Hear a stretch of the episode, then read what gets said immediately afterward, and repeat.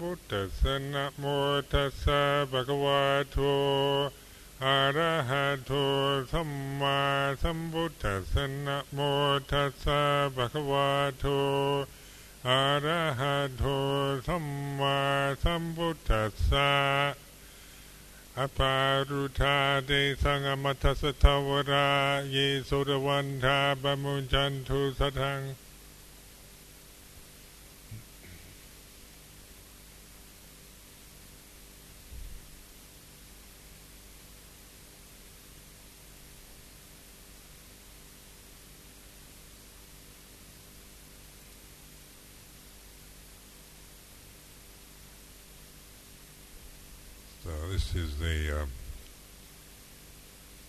Saturday evening and chance to uh, listen to a reflection on the Dhamma. Uh, the Dhamma is the the way things are, which is not me telling you how it is, but uh, not. I'm going to tell you how it is, but it's more like a reflection, meaning contemplating experience in the present, and it's basically your own experience. Uh, because uh, experience is always in the present.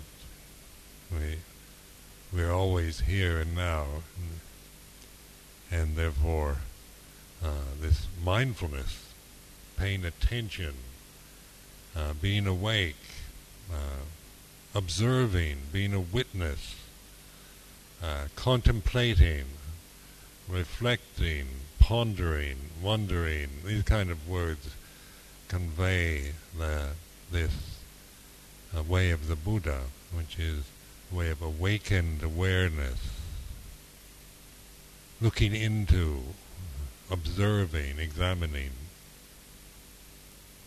And the contrast to that is the conditioning of the mind, where we're, we're kind of uh, we receive uh, all the kind of views, opinions, ideas uh, that, that from our culture, from our religion, uh, society, ethnic background, everything. Uh, we we take on that. We get it becomes a part of our our uh, perceptual conditioning.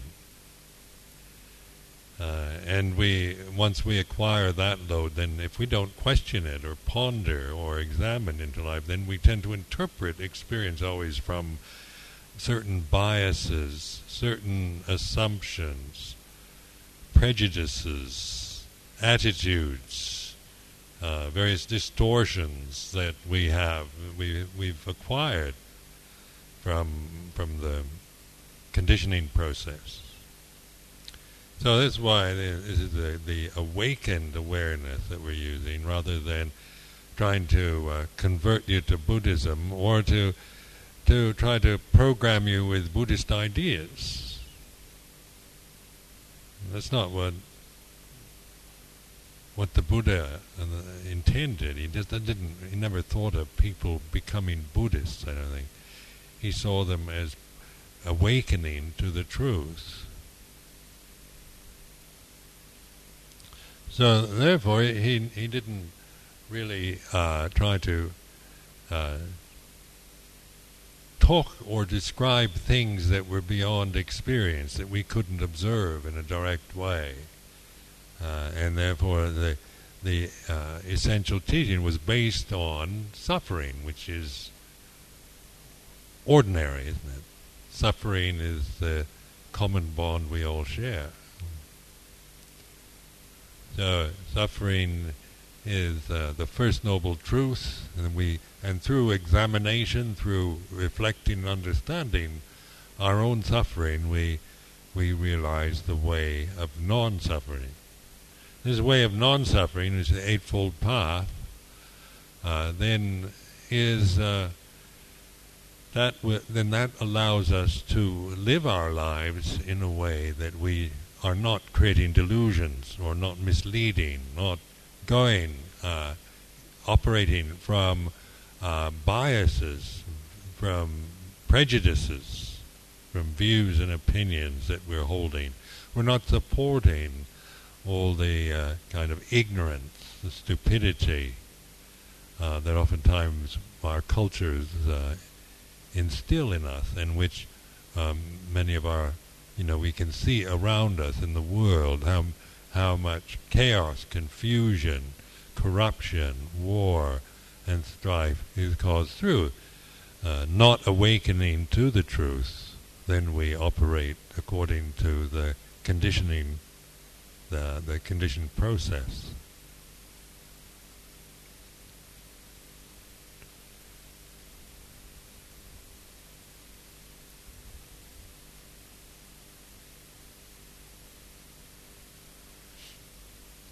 And I think this is what attracts most of uh, the Western uh, people to Buddhism at this time, because uh, it, we don't really have such a teaching of our own uh, that I that I know of in, in say Western civilization.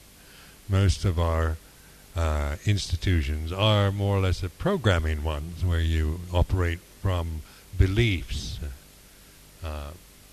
Uh, ideas, uh, uh, assumptions made, and you're very much identified with, uh, say, the body, with your what you look like, with your, the color of your skin, with the gender of your body, with the uh, class that you were born into, and the ethnic uh, identities. And so we have we have all these problems around endless problems around uh, people's attachments to these various uh, conditions. But if you awaken to the present, then this awakeness isn't uh, isn't cultural. It's not personal even. Uh, it's like just waking up. Suddenly you you're paying attention. And it isn't coming from, from an idea of attention. You're not trying to become somebody who's paying attention. You're not trying to become a Buddha by paying attention, but just the simple uh, ability we have to, say, listen, pay attention in the present. So mindfulness is the way that the Buddha used using uh, sati, sampajanya, developing wisdom around the experiences that we have in life. And the, the kind of brilliant uh, approach through examining the, the the characteristics of the conditioned realm that affects us so strongly all the time. Mm because we we do we're easily influenced and intimidated by the conditions of the present, by our own memories, our own uh, feelings, our emotional habits, uh, just the the things that happen, what other people say, what we think they say, what we think other people think.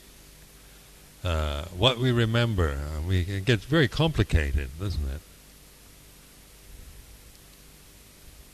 Because we could spend a whole day worrying about what somebody thinks about me, what I think somebody thinks about me. I've seen myself do this.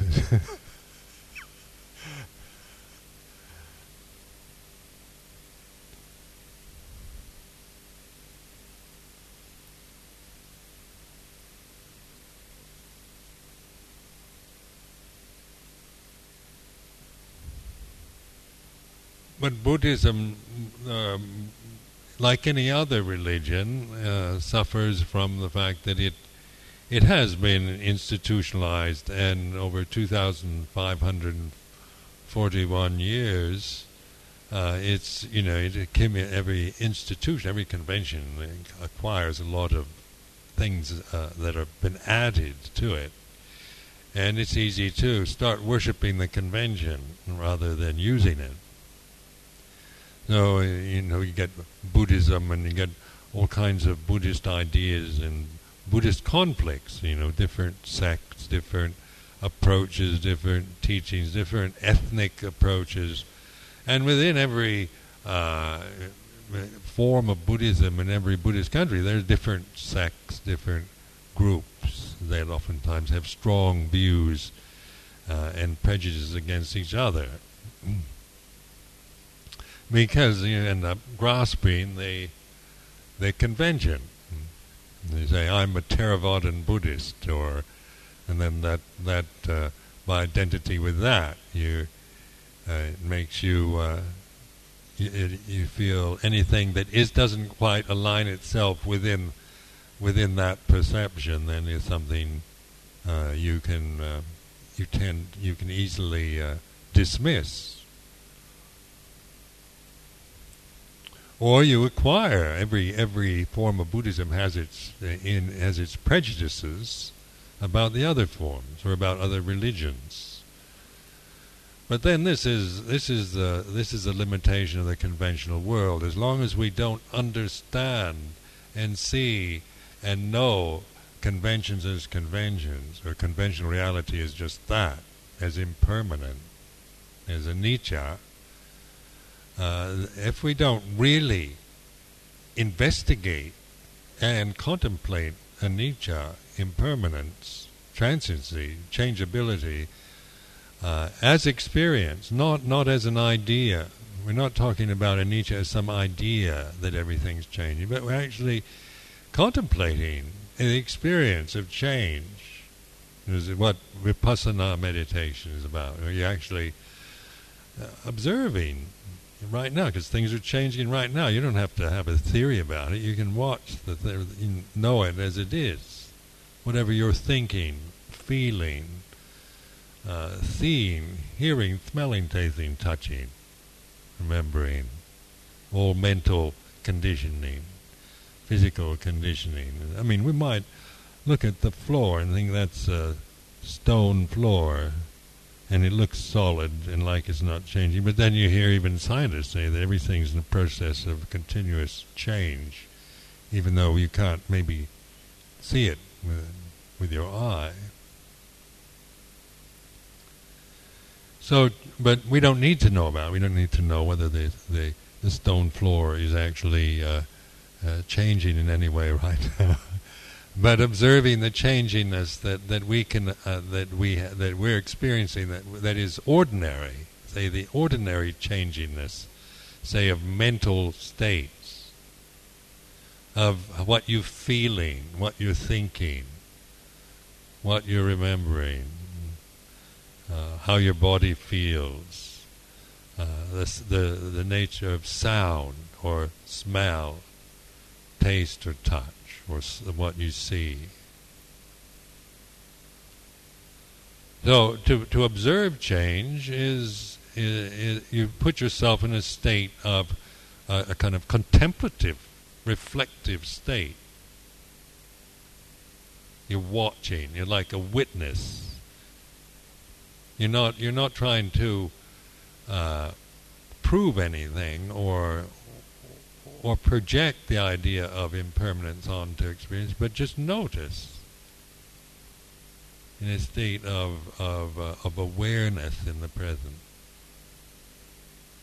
And of course, this uh, say just with with uh, with say thought or feeling or emotion, it's a different way of of experiencing the present, isn't it? Because usually we're caught up in either indulging or suppressing, resisting, exaggerating, getting carried away by what we're feeling, what we're seeing, hearing, smelling, tasting, touching, thinking. So it's all we get uh, wound up and caught up into it. And if it gets too much, then we will just want to. Sometimes we sit here in a meditation hall just trying to to stop it all. Shut, close your eyes,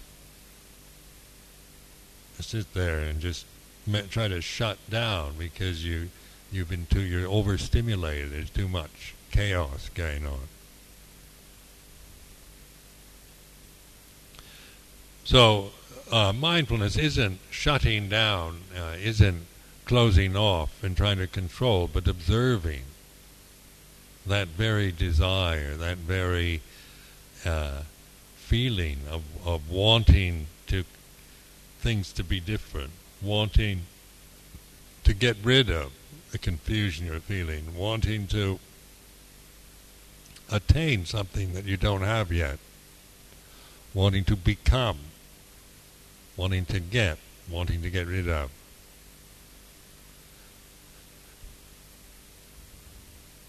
So all conditioned phenomena is impermanent. Now this is a statement the Buddha made uh, that that for reflection, not for grasping.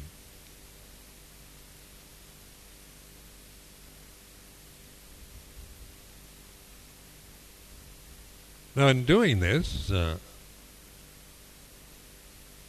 you're working on what every level that, that you're experiencing, whether it's subtle, whether it's just a slight movement of uh, of, a, of a thought or a feeling in the body, or uh, no matter how subtle or how coarse or how important or how trivial, uh, how grand or how uh, insignificant uh, the condition is, is not the point anymore. We're not here comparing or choosing or preferring or or taking sides. We're just observing. So that that's putting us into a, into a state of, of uh, say, receptivity and awakened awareness, in which we're not we're not here to to um, judge or evaluate or analyze, but to notice, to pay attention.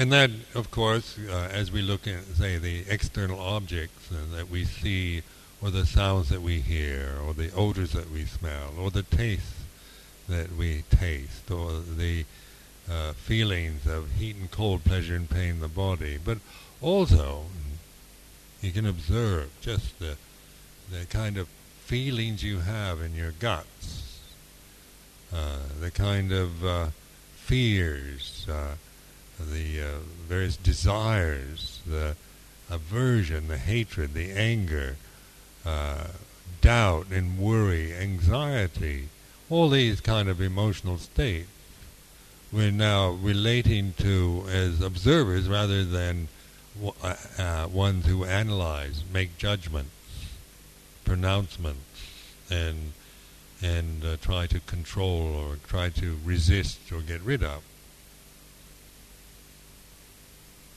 And to be able to do this, uh, properly, you have to feel a sense of confidence and trust in the process of meditation. In meditation, you need a refuge. Because, especially on the emotional level, uh, emotions are overwhelming sometimes. You get some strong things like fear, for example, just can, you know, if you don't have a refuge, uh, whenever you're frightened, you you just you know you can only run away. It's too much to bear. But if you have a refuge, then you feel you can you can look at those kind of emotions because you you you, you have uh, a trust in something uh, that is uh, ineffable that you can't. It isn't like a a place or a thing but it's an intuitive realization. Now, in my own experience, as a practicing over these many years, Buddhist meditation, this trust in the refuges of Buddha Dhamma Sangha. Now, this is the conventional form that we use um, uh, in, in, our traditions. They take refuge in the Buddha, the Dhamma, the Sangha. At first, this didn't particularly mean anything very much to me. It's just, you know, what Theravadan Buddhists said when they, when they, you know, when they did things. They say, "I take refuge in the Buddha, Bhutang Saranam and and and so it was, uh, uh, it was like a formula, a ceremony, uh, but it uh, it didn't really, uh, it didn't reach anything very deep until later on. When I began to to really uh, know that the refuge, what what refuge really meant, when I began to contemplate that even that concept of refuge. Because I could see in my own practice that if I just operated from me, from this position of me trying to, uh, you know, kind of solve my own problems and uh, work out my own, uh, uh you know, work out the solutions and this kind of self-enlightenment thing that that Westerners love. You know, I can do it all by myself and and work out my problems so that I can be a, a normal, well-adjusted, happy kind of person. That I I could I could only go so far with that, and then there were certain things that I couldn't really face because I didn't have any trust. Uh, there was a certain level of, especially on the emotional level, things that that would uh, that I couldn't, you know, didn't couldn't deal with because there wasn't a refuge. I didn't have enough confidence, enough faith to be able to to observe them without getting intimidated, frightened, or just caught up in in in those conditions. So in the um, fortunately, in monastic life, you you do have this very strong conventional form that does have its uh, effect, uh, or that you do. It does uh, really, um, even if even if you resist it a lot, it still has strong effect. because when you go around shaving your head, you know, every every other day, and uh, like I do, and uh, wearing these uh, ridiculous robes uh, for 30 years. and uh, and and then saying these things, Bhutang Saranang Gacchami, you know, and giving people these refuges. Uh, then just and also because one is practicing, one is looking into, one is observing. So sometimes at first, uh, say the conventional form, say a monastic life can be quite, you just do it because that's what everybody says, you're supposed to do it like this, you're supposed to act like that, and you're supposed to wear your robe like this, and, and you're supposed to sit like this, and this is what you do, and, you do it uh, out of conformity. Uh, but then you don't, you know, you, you, one isn't, unless you're, you know, really not listening to the Dhamma at all, you're not just into blind conformity as, a, as an end in itself. That's not a refuge. But you're actually observing yourself as you, as you, uh, uh, the process of of living and experiencing within the conventions that, that we've chosen to use. Now, the word Buddha also was that I, I was uh, interested in Buddhism long before I became a monk, uh, and and I really liked the idea of Buddha and uh, the, the, whole the whole uh, Buddhist uh, uh, kind of philosophy, and and that really appealed to me intellectually and aesthetically. And but it hadn't until I became a monk and practiced. I didn't really. Uh, it didn't go much deeper than more of a kind of of a of an appreciate intellectual appreciation for it. So, but that get that was the thing that got me started. Was a kind of a basic kind of interest and fascination and attraction to the uh, to the Buddhist teaching, and then later on going to Thailand and becoming uh, and, and and really feeling a strong attraction to that country, liking that country a lot. So taking an interest in the uh, uh, Theravada form because I started out with with the Zen rather than the Theravada.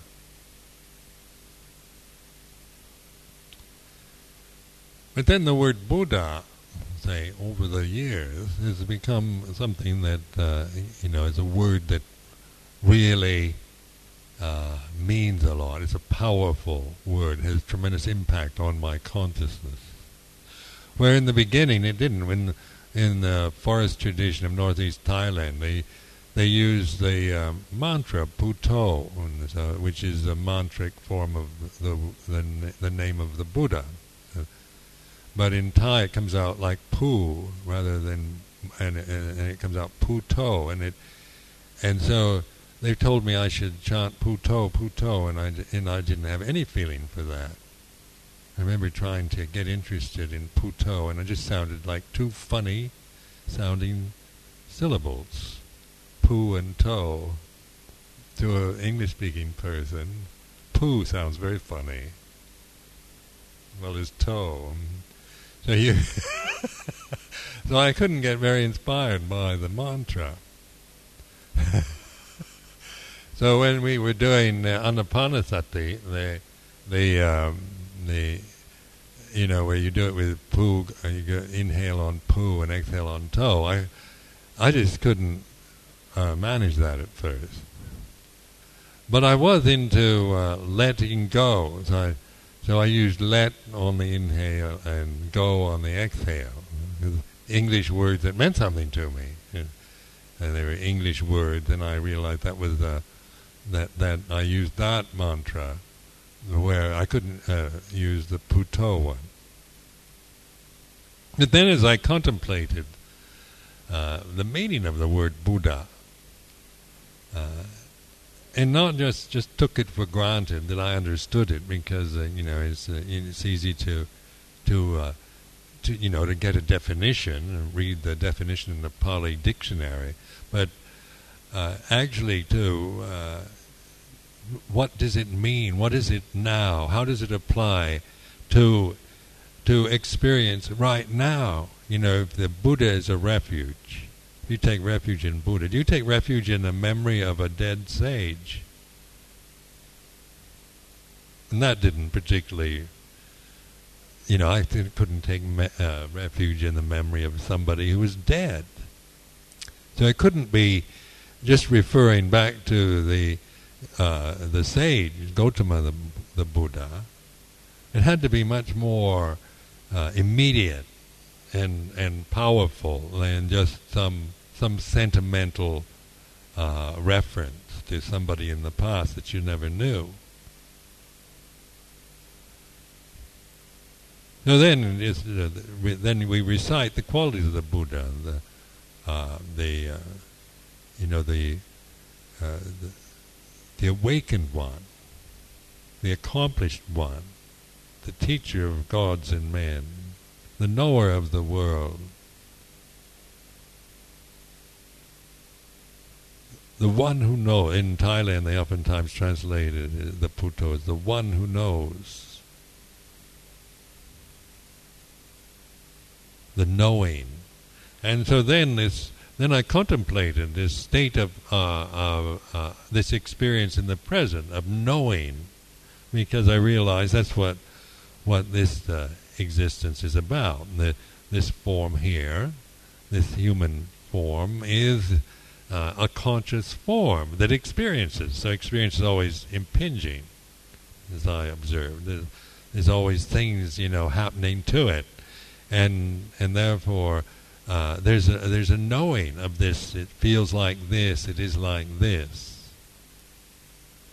So I began to to recognize that taking refuge in the Buddha wasn't just uh, a kind of uh, traditional uh, formula, but it actually Buddha is is the the very presence, the very being awake.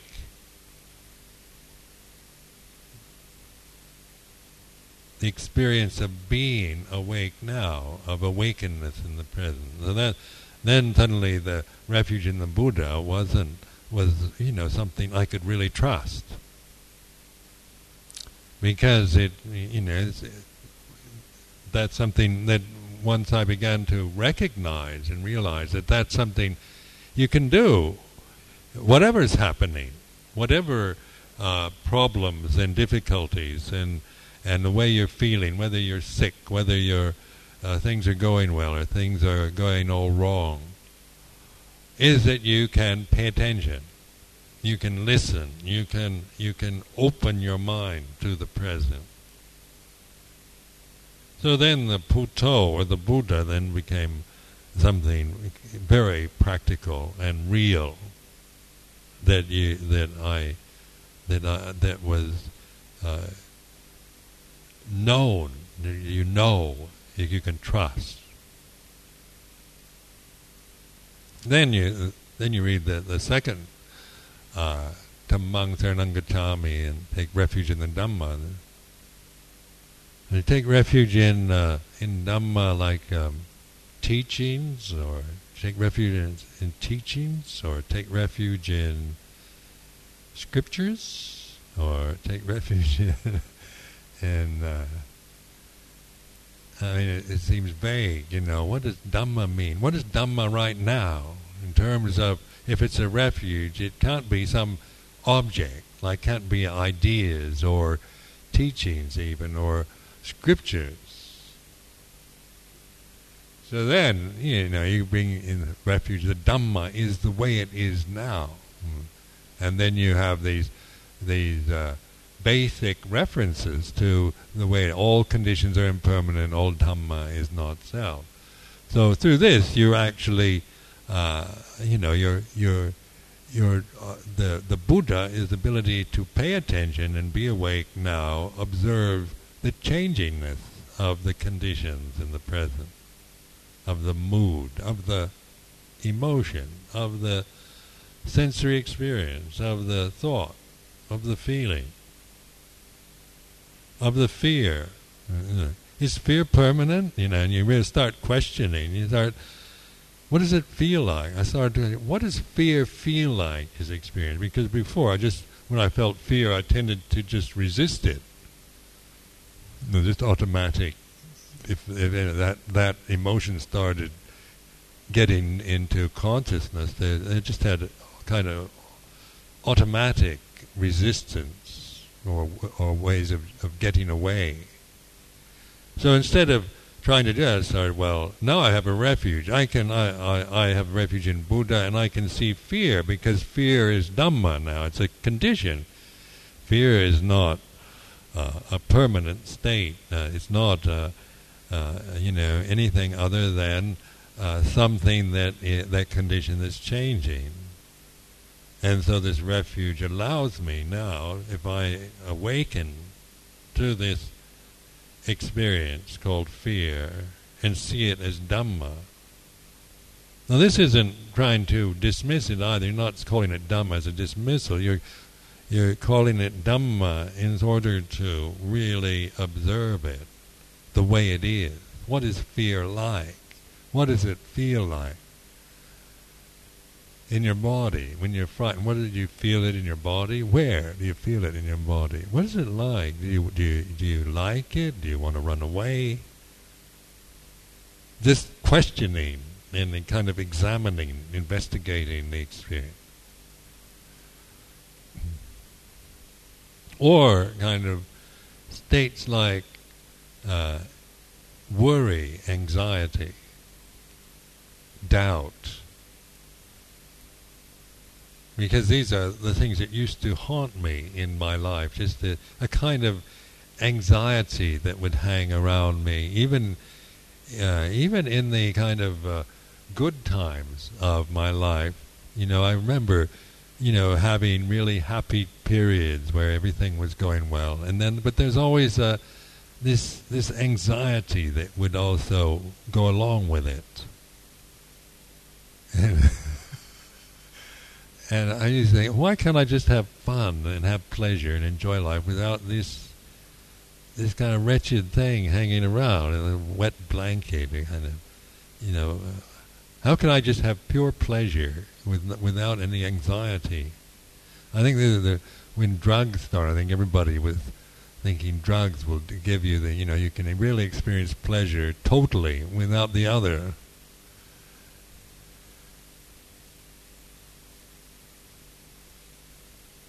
Worry is uh, if you're, uh, you know, the, in doubt where you think a lot, and then you you you can always imagine things, uh, you know, not getting what you want, uh, failing the examination, uh, missing out on something, worrying about the future, uh, worrying about what will happen to you, or uh, as you live more of your life, and then you you your actions aren't all that skillful. There's a lot of guilt remorse about things that one said or has done in the past.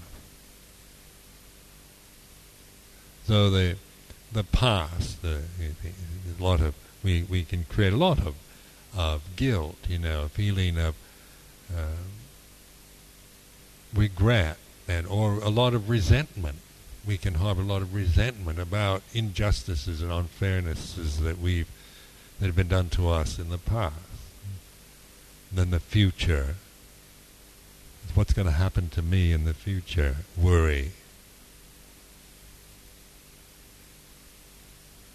So, in terms of Dhamma, we we can start looking at this as the way it is that all these conditions, worry, doubt, uh, anxiety, then what do they feel like? So I'd I'd really try to to uh, to just kind of really look at worry as experience. Not try to get rid of it, but really uh, embrace it. Really deliberately worry, just to, to observe, to get used to, to noticing worry as a as a dhamma, as something that's going on right now, that's impermanent.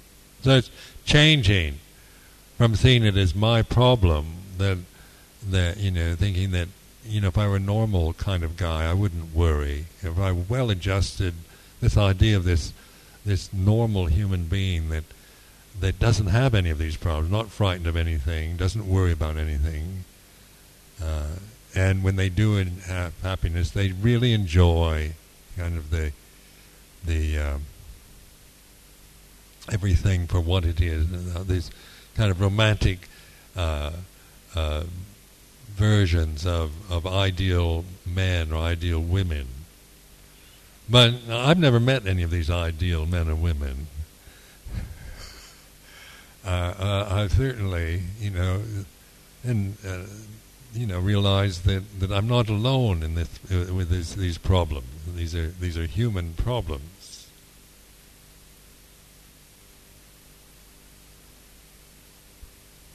So you can see changing from this interpreting life from the self view, which is I'm worried, worried is my problem, I worry too much, I know I shouldn't. Or I'm anxious, I have these anxiety uh, uh, problems, or uh, I'm never quite, I feel very insecure and uncertain about everything. Or I have a lot of fear, and or I, am guilt ridden and, uh, and, and have a lot of re- resentments about things uh, and I know I shouldn't be. I know that you know I, maybe I should go through psychoanalysis, or I should, uh, you know, you know, I really need some some kind of uh, way of getting out of this because uh, I've got all these these emotional habits and emotional problems, and and that is that is the self view. That's the the the self way of, of interpreting those experiences. And then in terms of the refuge, it's you're you're not interpreting like that. It's because of the Buddha, uh, the refuge in awakened awareness, uh, knowing the Dhamma, knowing that all conditions are impermanent and not self, anatta. So then uh, you're then in, you see things in terms of Dhamma rather than in terms of self. And you can actually hear yourself thinking about, uh, these are my problems. But that which hears, when you're that pure state of attention that listens, uh, that is in that pure state of awareness, you can you can hear yourself thinking, "I have problems." So, in in as you uh, explore this uh, more in a more subtle way, you, it becomes very clear that that uh, thought, the the perceptions of I and me and mine, are conditioned into the mind. They arise and they cease. The the emotions that we identify with, that I have, my problems, my views, my opinions, are also impermanent. And that which is aware has that steadiness to observe the changingness in the present. That pure state of awakened attention is sustainable, so where you can actually uh, witness and observe the arising and ceasing of the self, of the personality, of the emotion, of the anxiety, of the fear. And that sustained awareness also is capable of observing the the cessation of it. So you're you're aware when the anxiety is present and when it ceases, uh, because that that awareness is a sustainable, natural state of being before you become, before you start becoming or get born as this kind of person this personality, this condition.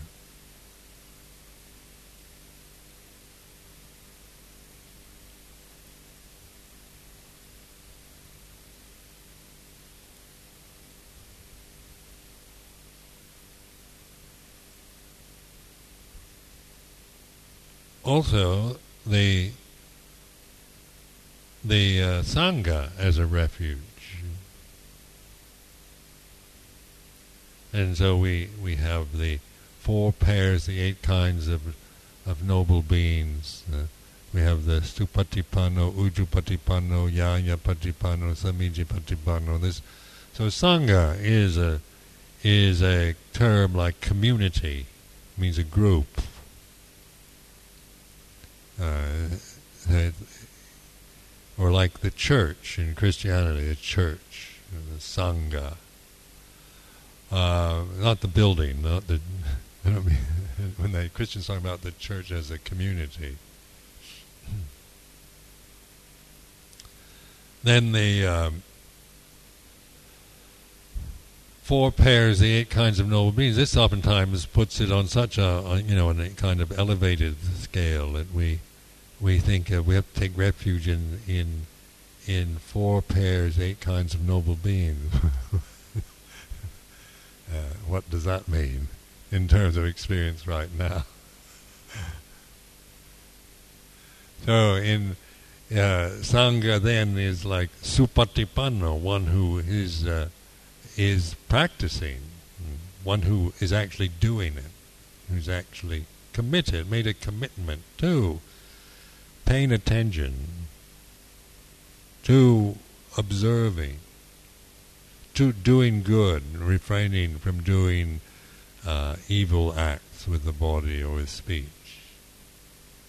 Because uh, the sangha then is, is like it's it's human it's human beings. It's uh, it's physical beings. It's men it's women uh, it's us you know. We we've got physical bodies and we can we can do uh, bad things with them. We can do good things with our bodies. So we can we can speak. We can say terrible things or we can uh, tell the truth, like that. So the uh, in terms of of how we relate uh, to the to each other in the society in the community, uh, we make the determination to do good. To, to our intention is to act on what is good and refrain from acting on what is bad.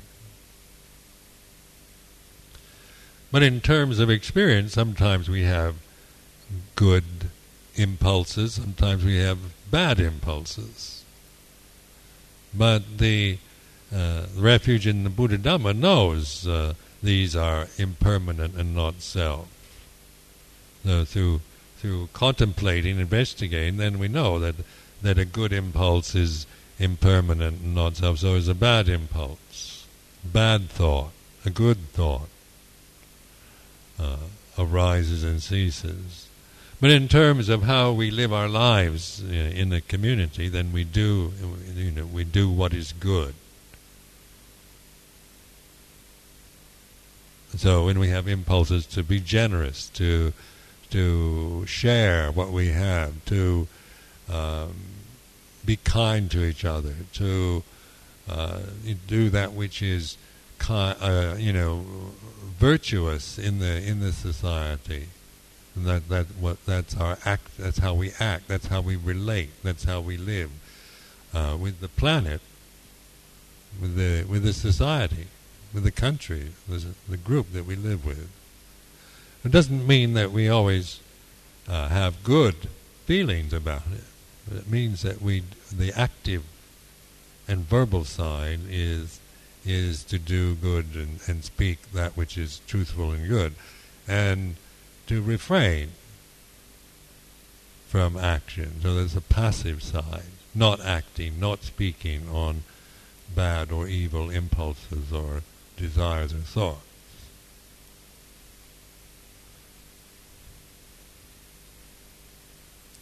So this uh, this creates a, a trusting community, isn't it? When you live together and you have a basic uh, agreement on how to live, to respect each other's property, to not harm each other, to uh, uh, to uh, not tell lies to each other, not take advantage, exploit, or abuse each other in any way. Uh, to uh, then we, we live in a community that we we uh, we feel at ease with. We can we can even though we may not always like or get along with everybody in the community, we can trust them. There's a common agreement of moral behavior that that we that we use, in which there is this uh, level of trust and respect that allows us to live together in in, in a respectful and and uh, useful way.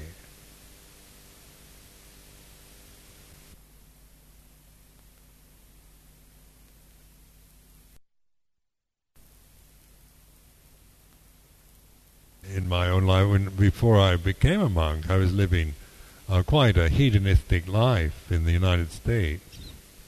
Um, in the days in the early '60s, when in Berkeley, where where you know the idea with the, all the doors of of pleasure and experience were opening wide, where there were no restrictions. Where the idea was, I remember in Berkeley in 1960, was you know experience. People would talk about experience. They say, just go out and experience everything. And this and the word experience took on this kind of glamorous image. You know, people who who were, you know, suddenly given permission, carte blanche to just do whatever, say whatever you felt like. It's very attractive if you, you know, if you'd always felt you were inhibited and and uh, had to always kind of obey rules and live within limitations of of parental authority. Suddenly you're given, you know, permission just go out and experience. But I noticed living like that without take responsibility uh, led to a lot of uh, self-hatred. Just the I noticed after uh, a couple of years in that mode, I just couldn't stand myself. Uh, I had lost all respect for myself. So then, uh, living as a monk, you you've got to realize you're actually living in a way, like a, for me anyway, the, the monastic form is something I respected. And so, as I uh, lived within the restrictions and the the boundaries, and then monasticism, of course, is Buddhist monasticism is very kind of restrained. It's not, you know, it doesn't give all that many options.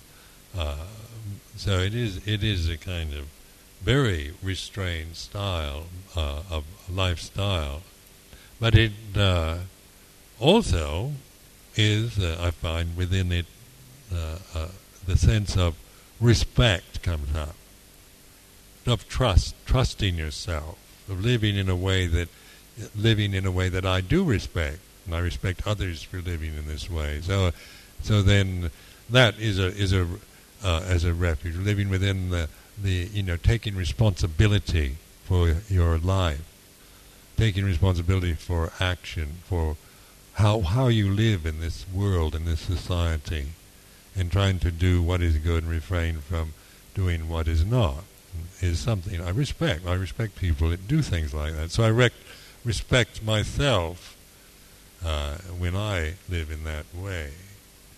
So that is the, the refuge in in just a, a, kind of maturing maturity of of of um, living in a way that is worthy of respect. Then the the practice to uh, for enlightenment is by uh, paying attention. The Buddha knows the Dhamma, the truth of the way it is, the way things are. And then you realize that there is no self, there is no permanent self. Uh, there is Dhamma. No permanent self isn't like a, uh, an annihilation of souls or of of uh, it, if you're taking it, it can sound in uh, like a kind of annihilationism or a nihilism. But if you're using it as reflection rather than as an intellectual idea, then it, it doesn't end up in that way at all. It doesn't. It isn't annihilation, but it's it's full. It's a it's a, a kind of uh, fulfillment of conscious experience within the human form, and you you actually uh, you know you feel a sense of of uh, of wholeness, of oneness, rather than of just this isolated uh, ego, the sense of myself that is uh, that can where uh, you know can get very alienated or very frightened by the all the possible invading other conditions that can attack it. But in terms of this open uh, receptivity to the present, mm, it's, it's like tuning into a universal rather than than uh, shutting everything out.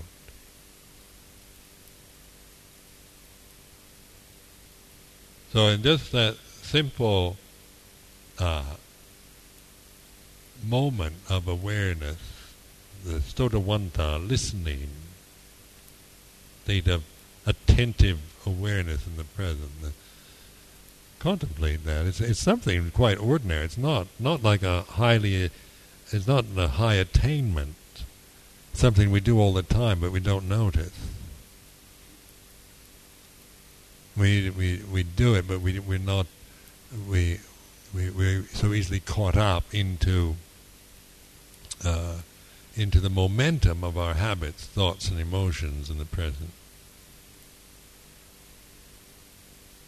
But when you're really listening and w- watching, without anything, without a kind of trying to, and anything in particular, but in that state of, of uh, open awareness before uh, you become anything, try to f- reflect on that.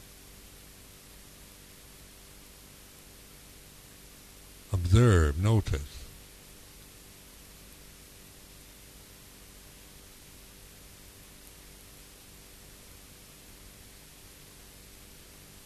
And if you keep doing that, then eventually you, you really begin to to not make problems about your emotions, about what you've done in the past, about the future.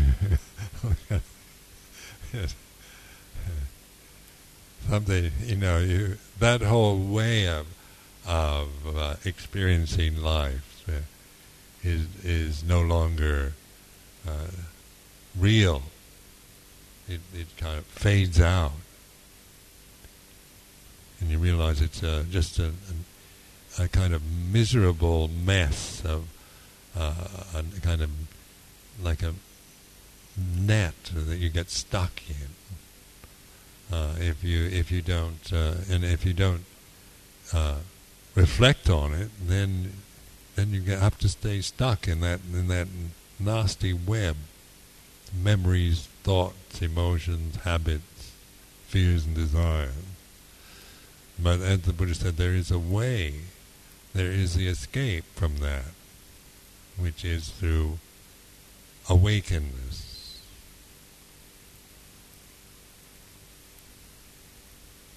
So this is the um, now just thinking the the last quarter of this year, the the uh, equinox was a few couple of days ago.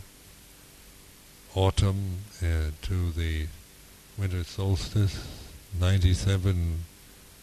Uh, just a few months left, and uh, it'll be ninety-eight. And the nineties just started, didn't they?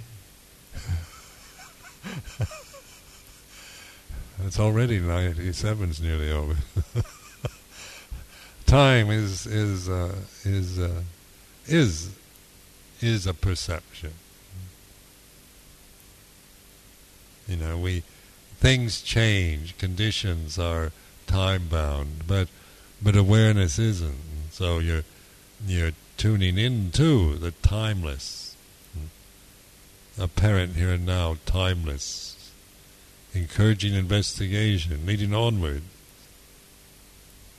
the, the, reflect on the Dhamma, sanditthiko, akaliko, ehipassiko, upanayiko, paccattang veditabbo, vinyuhi. To be known individually, you have to find, you have to realize it yourself, not a doctrine that I give you and then you, you just believe in it. You have to waken to it, realized individually by oneself. So I offer this as a reflection for you.